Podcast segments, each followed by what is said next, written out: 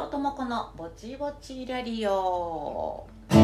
この番組は舞台映画音楽ダンスの話題を交えながらも特にうんちくを語ることもなく両友子がぼちぼちとしゃべるだけの聞き流し系ぼちぼち番組リャラジオに憧れるリャリオです。第151回。はい第151回2023年9月第2週目の放送です。はいいきなり出囃子で噛みましたけれどもラリオとリャリオがもうぐちゃぐちゃになってこれはもうリャリオがラジオ化してきたということでいいでしょうか。どっちでもええわと思ってますね。もともとリャリオって言ってるのは私だけですからね。はい。えー、ということでね9月も第2週に入りました。いやあのねあの全然何の話やねんって感じじゃないけどねコーヒーメーカーを買い替えたんですよ。いやあのめったと買い替えないじゃないですか。コーヒーメーカーなんてほらあの単純な家電というかさ丈夫な家電やから10年ぐらい使ってたんですよ結局。であのまあ壊れへんかったら別にそのまま一生買い替えんとそのね安っちいやつですけどあのコーヒーメーカー使い続けてたと思うんやけどあのまあひょんなことで落っことしたわけですよ。あのちょっとドーンとか当たって。であの ドーンって棚からコーヒーメーカーごと落ちてで、まあ、使えんことはないねんけどちょっとあのひび割れたのでまあまああのだいぶ使ってるし、えー、新しくしましょうかということであの近所の家電にねあの夫婦で行ってでこれでいいんちゃう言うて選んで、まあ、新しいコーヒーメーカーを買ってきたんですね。で、まあ、コーヒーメーカーもほら最近いろいろあるじゃないですか。で、まあ、うちとしては全然その張り切ってこのポーションタイプでさ1杯ずつ入れるなんたらバリスタみたいなあんなんいらんのですよ。あんなんいらんねん。あのいっぱいいっぱいしか入れれへんの困んねん。あの友達3人来たら3人いっぺんに継ぎたいでしょ。だから普通のドリップ式であの、まあ、魔法瓶で、えー、保温しとけるやつ機械につないでなくても保温しとけるやつであればまあで大容量なるべくあの56杯78杯いっぺんに入れられるような大きいポットのやつね。っていうのであればいいなっていう程度のもんやったからまあそんなに何も考えんと買いに行ってであのサーモスがコーヒーメーカー出してるっていうのも知らんかったんやけど、まあ、たまたまそこにサーモスが売り場に出てたんでちゅうかそれしかなかったんで もうちょっとあるかな思ったけど魔法美式の魔法美式のがねもうサーモスのそれしかなかったんですよ。で買ってきたんですよ。であのねめっちゃ美味しいんですよ。びっくりするで。あのドリップやしそんなにここで差が出るとは夢夢思ってなくてただ新しくなればいいと思ってただけやってんやけどそのサーモスのやつでさ新しくさ入れたらさもう全然ちゃうねん。味がコーヒーの味が。コクがすごいあって香りも良くてさ豆も変えてへんしペーパーフィルターも変えてないですよ。別に今まで使ってたのと同じやつを使ってて。でうちの豆なんて多分一番安い豆使ってるんですよ。どこでどこでも売ってるような。ほんまに安い豆大していい豆を使ってなくてさ。それやのにめっちゃ香ばしくて美味しく入れられちゃうんですよね。でまあよく読めばそのサーモスのねこだわりを読む読むとあのやっぱりこう何？バリスタの人がさこう細いさあの何？急須じゃないわ。急須か。みたいなさあのポットでさチューってあの回し入れてこうまんべんなくこうねちょっとずつ蒸らしながら入れるじゃないですか。というようなことをこのコーヒーメーカーは中でやってると。だから全体にこう蒸らしながらシャワーのようにこうね細かく水を落ちていくようにしててみたいなことらしいんですよね。でそれだけでさこんな変わるっていうぐらい。っていうか前のコーヒーメーカーどんだけサボっててんって思って。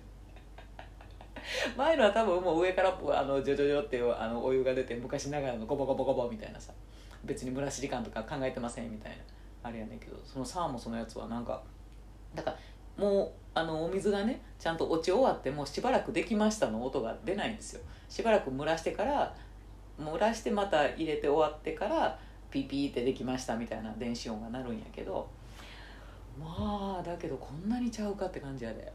いや10年経つとね皆さんね世の中変わってますよ。そらせやなって。だからあの買い替え考えてないわっていう人も結構いると思うんですけど騙されたと思って今のそのドリップ式のコーヒーメーカーにねちょっと機会があったら変えてみてください。ほんまこれ変えてよかったわ。全然ちゃう満足度がびっくりですよ。だからあの洗濯機とかさコーヒーメーカーとかさ割と丈夫家電はさ行けるとこまで行くやん。使える壊れるまで使ったるってやっぱ思ってしまうねんけどいやこれはちょっと買い替えて値打ちあったな。そんな高ないっすよだって。そんな近所の家電屋で67000円で全然出てるのでいやこれは買い替えてよかったな。ほんまに毎日鬼のように飲みますから私コーヒーはね。いやいやいやびっくりしたよ。美味しいよ本当に。はい。えー、ということでね、えー、久しぶりに本当に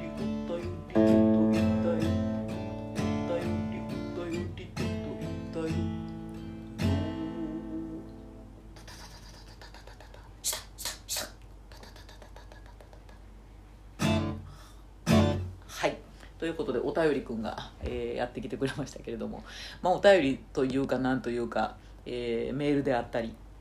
書き込みをくださったりというねところなんですけどあのー、給食会のね、えー、時に、えー、リスナーのよしよしさんがまた少し書き込みをねしてくださって、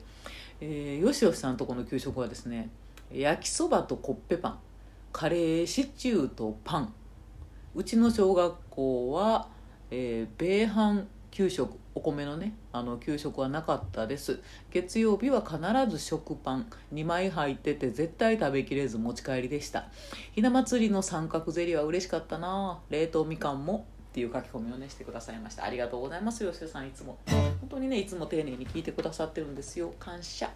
えー、そう焼きそばパンがあったな。あの焼きそばとその切り込み入れたコッペパンみたいなのが出てきててめえで挟んで焼きそばパンにせえやみたいな。今から思ったらあの日の栄養バランスどないなっててんと思うんやけど。炭水化物オン炭水化物で子供は大喜びやけどね。あったあった焼きそば焼きそばにせいやパン。あったわ。あったあった。あとなんかあのナポリタンにパンみたいなのもあってスパゲッティ。でそれもナポリタンパンにせえっていうノリかなみたいな。挟んでもよし挟まずともよしみたいなね日もありましたね。カレーシチューとパン。カレーシチューというものは存在はうちはしてへんかった気がする。カレーはカレーやったですけどね。なるほどね。シチューにつけながら食べなさいよみたいなね。いいですね。んでえっ、とあお米の給食ご飯の日がないんすね。へえよしよしさんって私より若いんかな。なんかちょっとだけ若いような感じがします。これ読んでると。分からんけど。そうそう食パン必ず2枚でね。そううちはねもうよう覚えてるよな今でもやっぱ6年間やってた食生活っていうのは覚えてるもんやな子供心にね。月曜日がね確かご飯。で火曜日がうちは食パン2枚でしたね。よう覚えてるわですな。でひな祭りの三角ゼリー。出た気もする。なんかプラスチックの透けるような半半透明のプラスチックのコップみたいなやつに三角になっててゼリーになってたような気がするけどすっごいおぼろげ。そんなこじゃれたものは出てこなかったのかもしれないし出出たことがあったのかもしれないしなんかあった気もする。冷凍みかんね。冷凍みかんめっちゃあった。割としょっちゅう出てきた。あのまあ冬場はみかんでええわけないけど、まあ、夏場とかね冬以外あのみかんのシーズンじゃない時にね冷凍みかんめっちゃよく出てましたね。あの冷凍みかん結構カッチコチでくるんですよ。カッ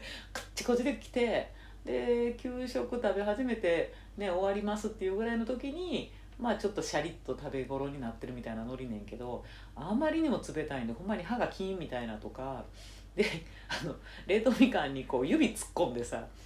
だんだん指先が冷えてこう凍傷みたいにしびれてくるわけですよ。っていうのをどこまで我慢できるかっていうアホな競争をして配られるなり冷凍みかんみんなバーって指にぶっ刺して スタートみたいなしてましたね。アホですね。ああ懐かしいっていうのがですね。ありがとうございます。ほんでごめんなさい。あの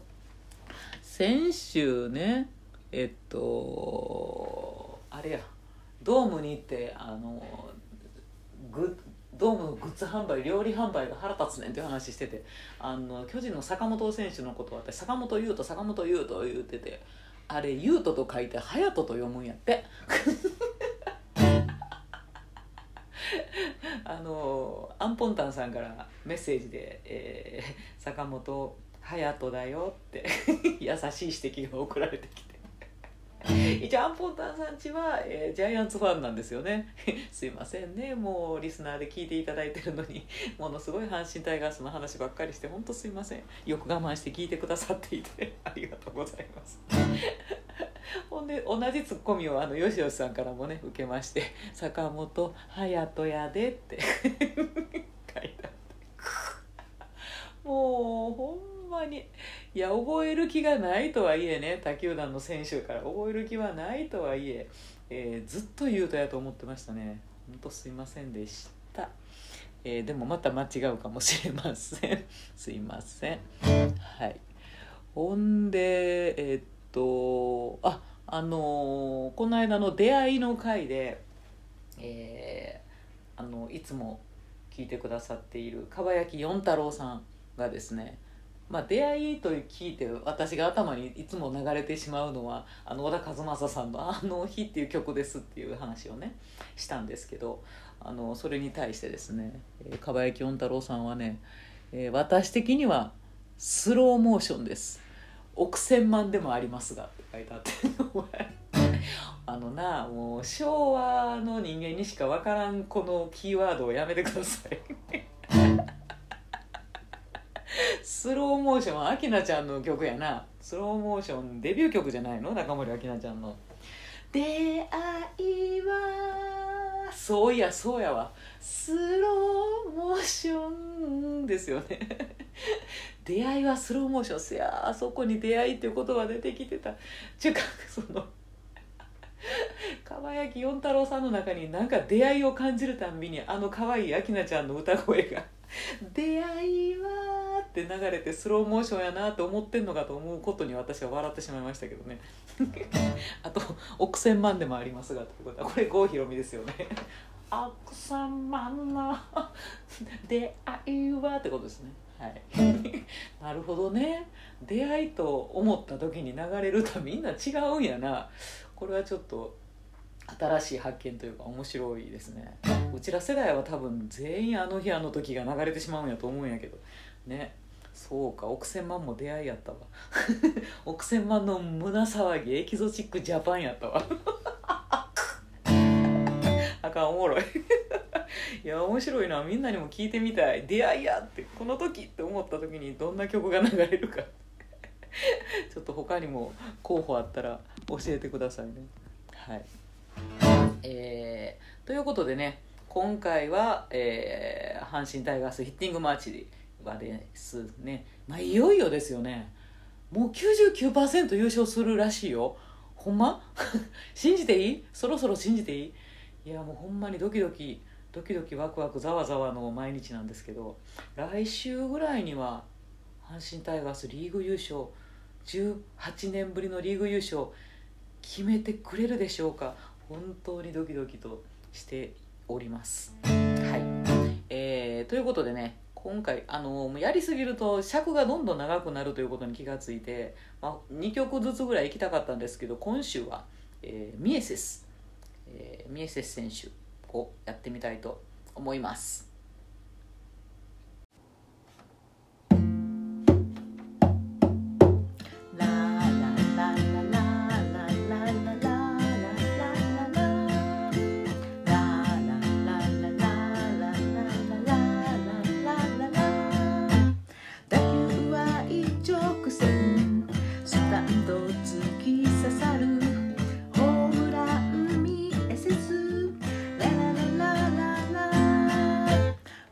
Vamos, Johan, BSS, Vamos, Johan, BSS はい。だいぶ怪しい。弾き方がだいぶ怪しいですけど、えー、ミエセスね。めっちゃ。もうこのねあの何？ララララララっていうさこの能天気さがあのなんていうのかな。他の選手のヒッティングマーチとかあのチャンスのテーマとかなんか球場に流れてるその音の雰囲気と全然この曲のそこだけ浮くんですよ。あまりの能天気さに結構私つぼっててこのヒッティングマッチに。ラララララララ。ここの最初はねあのー、結構なんていうのマーチっぽい始まりやからええねんけどなんか「ホームランミエセスララララララ」ってなんやねん そもそも歌詞としてと思って。笑けてくんなと思って。なんかちょっとあのねあの南国のいい感じの風が吹いてるなっていう、えー、すごいミエセスの雰囲気にぴったりでいいなと思ってますけどね。なかなか楽しいですよこれ球場で歌うとね。はい。ということで。ね「Vamos。ヨハン。ミエセス」ですけど。あのー、ミエセス選手はねドミニカ共和国出身ということなんですね。でドミニカ共和国は教養公用語がスペイン。スペイン語なんですね。だからなんかあ Vamos ってそうなんや。だから最近あのその Vamos っていうそのことからあのミエセスがいるからっていうのもあってあのいつも試合前の声出し最近原口選手が毎日のようにやってるんですけど「Vamos!」って言ったりするんですよねでなんでここでスペイン語ねんやろうなってずっと思っててそうそうダミエセスさんは、えー、ドミニカ共和国でスペイン語圏のね方やからっていうこともあるのかもしれないですねそうで「Vamos!」ってあのまあ私フラメンコやってるからスペイン語はまあ触れるというかっていう感じなんですけどあのまあ何？フラメンコの時に「晴れよ」って言って踊ってる人とか歌ってる人とかその掛け声をねするのになんか「バモ!」ってよく言うんですよ「行け!」って「行け行け!」ってなんか勇気づけるというかね元気づける時に。で「オレ!」とかも言うけどでなんか「あのー、まあ、オレ!」とかいうのはいつ言ってもよくて「でバモ!」っていうのはやっぱり「行け!」ってあのこれから行くぞみたいな時に「えー、 Vamo!」って言うんですね。 Vamos スまであんまりはっきり発音しないかったりするんですけど Vamo vamo 結構 vamo vamo って言いますよねだから打ったりした時はね「Olé!」って言ったってもええと思うし「Muy bien!」とかねいいプレーした「Muy bien!」bien っていうのはナイスみたいなことなのであのちゃんと守備でね取ってくれたりしたら「Bien!」って 言って「Muy bien!」って言っていただけると通じるんじゃないでしょうかって感じやねであのホームランのことはねあのホン jonrón って言うんですねでえっ、ー、とでホームラン打てやっていうのは、えー、 haz haz haz っていうのが、えっ、と、ビームを当てるみたいなそういう意味やったりするんですけど haz haz un jonrón っていうとホームラン打てって。で haz un jonrón って un っていうのがまああみたいな1個みたいなことに haz un jonrón っていうとホームラン打てミエセスってことなので vamos haz un jonrón っていうと、えー、ホームラン打ってくれミエセスっていうことになると思いますね。で、えー、ホームランいっぱい打てやってあの言うんやったら haz muchos あの muchos gracias っていっぱいありがとうみたいな時にムチョスって言うんですけど haz muchos jonronesちょっと複数形にねホームランが複数形になって「アスムチョスホロネス」って言うと、えー、いっぱいホームラン打てやミエセスっていうことなので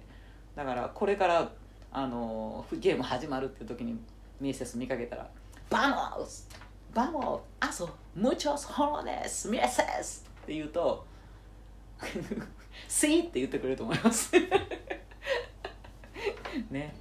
ミエセスねめっちゃ可愛いですよねめっちゃ可愛いねんけどもうちょっと もうちょっと打ってって感じはしますけどね、はい、とても可愛らしいミーセス選手でございます。はい、というところで今週のトークテーマ。両友子のぼちぼちラリオでは毎週一つテーマを決めてしゃべることにしております。テーマの頭文字「あ行」から「和行」の50音順で両友子がしゃべってみたいワードを選んで進める方式。今週は「な行」「なにぬねの」の中から日本語。はい。あの翻訳ソフトがしゃべる日本語ってこういう感じですよねさっきそのホームランってスペイン語で何て言うんかなとか翻訳ソフトでね調べてたんですよ。最近翻訳ソフトが喋ってもくれるじゃないですか。便利になったよね。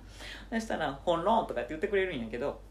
でなんか「アス」って「あの打て」っていうのが「アス」アスっていうんやけどその「アス」っていうのはもともと何の語源なんかなと思って、えーと、逆引きをねしてみたんですよ。でそしたらえっ、と「ビーム」っていう言葉が日本の言葉として出てきてでそのビームをなんか興味本位で再生してみたら「ビーム」って言われて 日本語の方の言葉が「ビーム」って言われてなんか変なの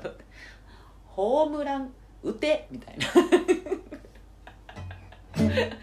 まあねあんまりこう滑らかにねあの喋る AI が出てきても最近もう怖いんですけど、まあ、これぐらい硬い感じで、えー、AI にはいていただきたいなと思ってますけどね。はい、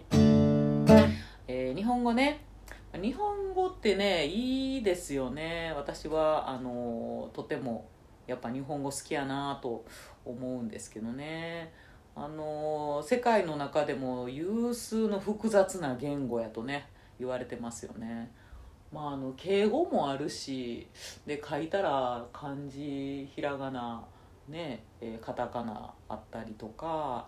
うんねいろいろこう種類が複雑っていうのもありますけどでもね他の海外のでも男性名詞女性名詞とかね活用とかしますからまあまあ難しいなとこの国も結構慣れやんと難しいのはあるんでしょうけどね。まあ、日本はその複雑やし割とはっきりしない言い回しというかねあの包み込んだ意味みたいなのが たくさんあって複雑な言い回しやけれども、まあ、なんかそんなところも含めて、えー、やっぱり日本語好きやなっていつも思いますね。たまに海外とか行ってさ何日か過ごしたりしてるとさもうやっぱり活字が読みたくなるあの日本語が読みたくなるし日本の言葉に触れたくなるなんかやっぱりその日本語の雰囲気というか、ね、好きなんかなって外に行くたんびにやっぱ家がええわって 思うみたいにその表現の感じが日本語がいいなっていうふうに思うんですよね。なんかこうあのー、相手に対する思いやりの表現とかねそういう気持ちやったりとかというのが日本人独特の日本語独特の、えー、醸し出し方というのがある気もするしあとなんやそのね昔から面々と引き継がれてきているもののふ魂のような 仁義通しますみたいなねなんかそういうところも義理がたいというかそういうところ、えー、ね一本気で行くところみたいなところもあの好きやったりしますね。そうですね。あと字面もいいよね。あの漢字で書くと「あクール」って 外国人が言いますけど。あのやっぱり字面もかっこいい「龍」っていうのは私は本名やけどあの龍の字なかなかでしょ。字面すごいよね。誰が考えたんか知らんけど。ねだから文字っていうものもこういろんなところで生まれて今に至るわけですけれどそのね字面もいいですよね。私はそのやっぱ漢字好きやけど漢字とねやっぱひらがな好きですね。見た目の字面っていうのがね。カタカナあんまり得意じゃないみたい。カタカナ並んでるとうまく読めない。なんかね アクエリアスとかさなんかあのグルコサミンとかさカタカナがズワーって続いてるとさなんか上手に読めないのよね。入れ替わったりすね ロミオとか書いてあるとミロってなっちゃったりとかなんかそういうのありますよね。ねなんかあのひらがなと漢字が字面では好きですね。あひらがなと漢字そうね。うん好きですね。まあ話す言葉としてはまああの母音がね強いというかあの文節がポキポキしちゃいやすいというかっていうことなのでうーん他の言語に比べると歌に乗せにくいというか滑らかに聞こわ聞こえさせにくいっていうちょっと難点はねあるんですよね。あのーまあ歌にして一番乗っていいんじゃないって言われてるのはイタリア語とかねドイツ語とかねあのーあの辺の言葉が、えー歌には適してるんじゃないかという専門家がいたりしますけどそうね。どうやろうね。まあカンツォーネイタリアで言うたら「オーソレミオ」とかね。有名ですけどね「ケペラコザナユルナタエソレ」まあな。でもなんかイタリア語って日本語と似てるからな。結構母音が強いなとは思うんやけどね。伸び伸びした感じはありますよね。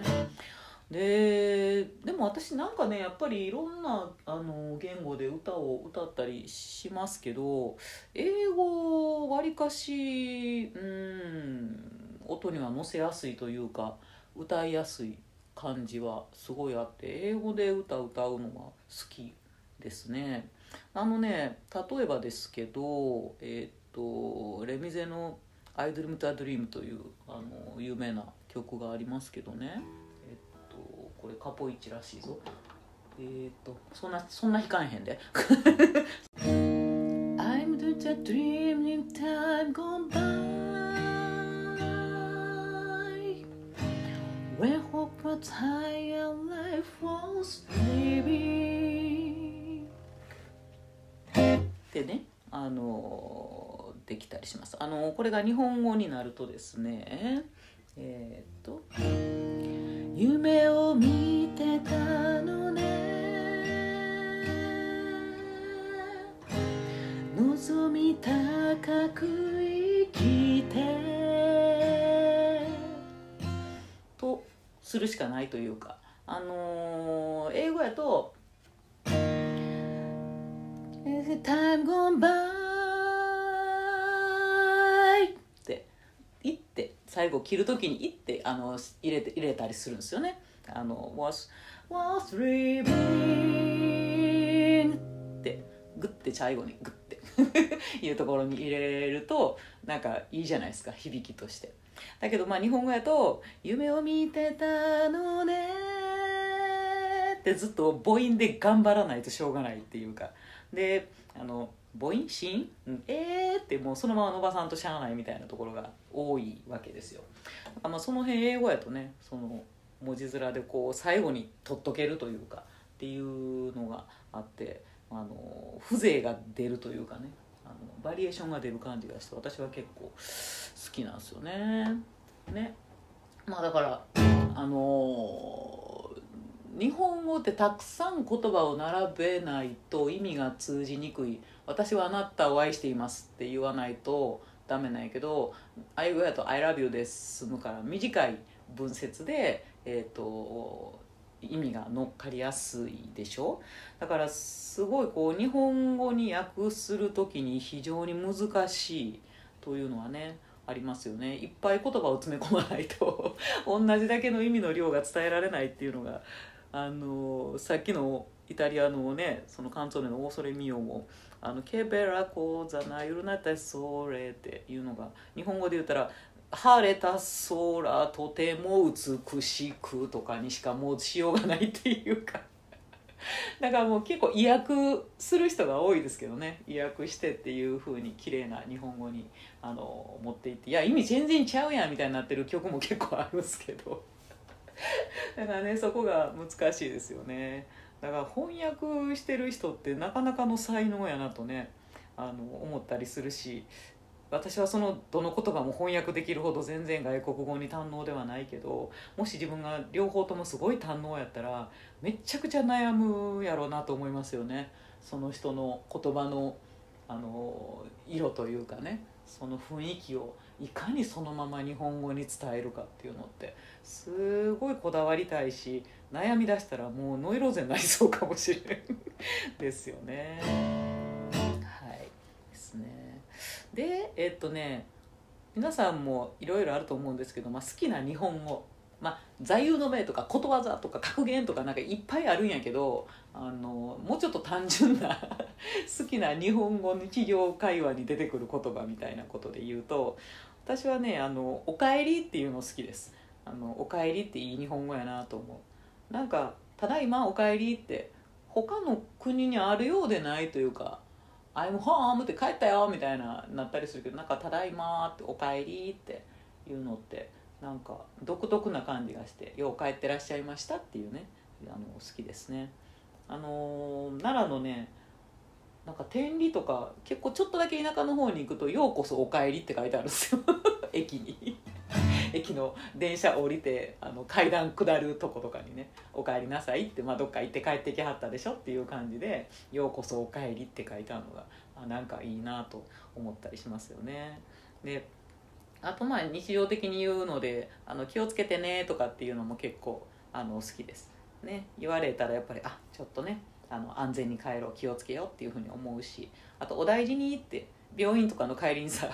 看護師さんとかがさ「お大事に」って言ってくれはったりするやん。ああいうのもね好きですね。あとなんか最近好きなのが「ご安全に」って好きです。ご安全にって。あの現場のね人たちがよく使うあの工事現場の人とかさトンネル掘る人とかさああいうやっぱり危険なあの仕事ヘルメットかぶってね安全にせなあかんという類の仕事の人たちが日常的に多分使ってはる言葉やと思うねんけど「ご安全に」って今日も「ご安全に」っていうこと。なんか気をつけて安全に安全にせよっていうことの上に「ご」がついててさなんか「ご安全に」っていうのってあいいなと思って。ちょっとね今日はあの高いとこ登らなあかんとか。あの舞台の仕込みでいろいろちょっと普段とちゃう殴りとか持って頑張らなあかんとかそういう時には「ご安全に」って。お互いに言ったりとかねしますね。であの銀だこ行ってさたこ焼き屋さんね行って買って、えの渡してくれはる時に店員さんが「美味しく召し上がれますように」って言ってくれるんですよ。あれ結構好きですね「美味しく召し上がれますように」あいいなと思って まあ言えっていうのがマニュアルになってんやと思うねんけどあ美味しく召し上がりたいなと思ってこっちは買いに行ってるのであの美味しく召し上がりますようにって言ってくれるとあ嬉しいってなんかみんな持って帰ってどうするんかなっていうのがねなんかすごいあったかい言葉のように思って好きですね。でその反対でこう日本語の中でも「は？あ?」って思う日本語「は？あ?」って思う日本語は「あの何々いたしかねる」っていう日本語。なんかできるかできひんのか結局分かりにくいっていうのがねあります。あのビジネス言葉としてあのできませんって言ったらいかんから「いやそれは確かねます」とかっていうふうに言えというふうに教育されるんやけどもうすぐ分かりにくいですよ。えできるのできないのってなるっていう。ああ確かねますねって。できる気もする言葉の匂いがするじゃないですか。いやできひんねやろみたいな。あいつならやりかねないとかいうのもさやるのやらないのってねなんか「兼ね。る」っていう言葉がちょっともうあんまり日常的にならないからかえって分かりにくい表現になっちゃってね。っていうありますよね。あともう「なきにしもあらず」ってどっちやねんって。もう恋なんてしないなんて言わないよ絶対ほんま嘘みたいな。もう分からんからやめろって。っていうこともなきにしもあらずですよねって。いや結局あるんかいないんかいあとまんざらでもないっていうのももうちょっと分かりにくくなってきた世の中やな。だからまんざらでもないっていうのはまああのまあまあちょっとあの嫌よ嫌よも好きのうちでいいといい方向に思ってるよっていうことに使ったりするじゃないですか。ないけどいやまんざらでもないけどっていうともう若い子らには否定形に聞こえたりしそうだったりそう捉えられちゃってたりする時があってまんざらでもないはあんまり使ったら通じないですね。うん私も使われたら「いやまあまんざらでもないんだけど」って言われたら「いややる気あんのはないのどっち?」みたいにやっぱり思うし 分かりにくいよな。であのあと意味わからんなと思うのがね「お疲れ様です」って意味わからんなと思う。いや帰る時に「お疲れ様でした」とかっていうのはええねんけどあの事務所とかとさやり取りする時とかにもさ最初にさ「お疲れ様です」って書いたりするじゃないですか「でお疲れ様です」っていや別に何も疲れてへんしって時もあるし。なんかなんで「こんにちは」とか「おはようございます」とかあのとかじゃダメなんかなって思ってしまうんですよね。もうでも「お疲れ様です」っていうのがマナーみたいになってるからあのつけるけどあと「いつもお世話になっております」ってやつね「いつもお世話になっております」なんやねんって感じ。もうそれがなんかそのそこに何やろ心はもうすでに乗っかってなくてただのなんていうのかな暗号みたいになってるところが、ね、記号みたいになってるところがねなんかいまいちやなと思って、まあ、最初はそうじゃなかったんやろうけどなんかそういうように使われてしまっている日本語というのが悲しいなと思うものになってきてしまいましたね。よろしくお願いしますとかねもうそうですよね。とりあえず一番最後にはよろしくお願いいたしますとかつけとけみたいな。何がよろしくやねんみたいな。どうよろしくやねんみたいなのがねあったりしますよね。ほんであのそろそろその請求の詳細をあの欲しいんですけどっていうことをメールしたらそのクライアントの方から「よろしくお願いします」だけ返ってきて「いやお前がな」みたいな。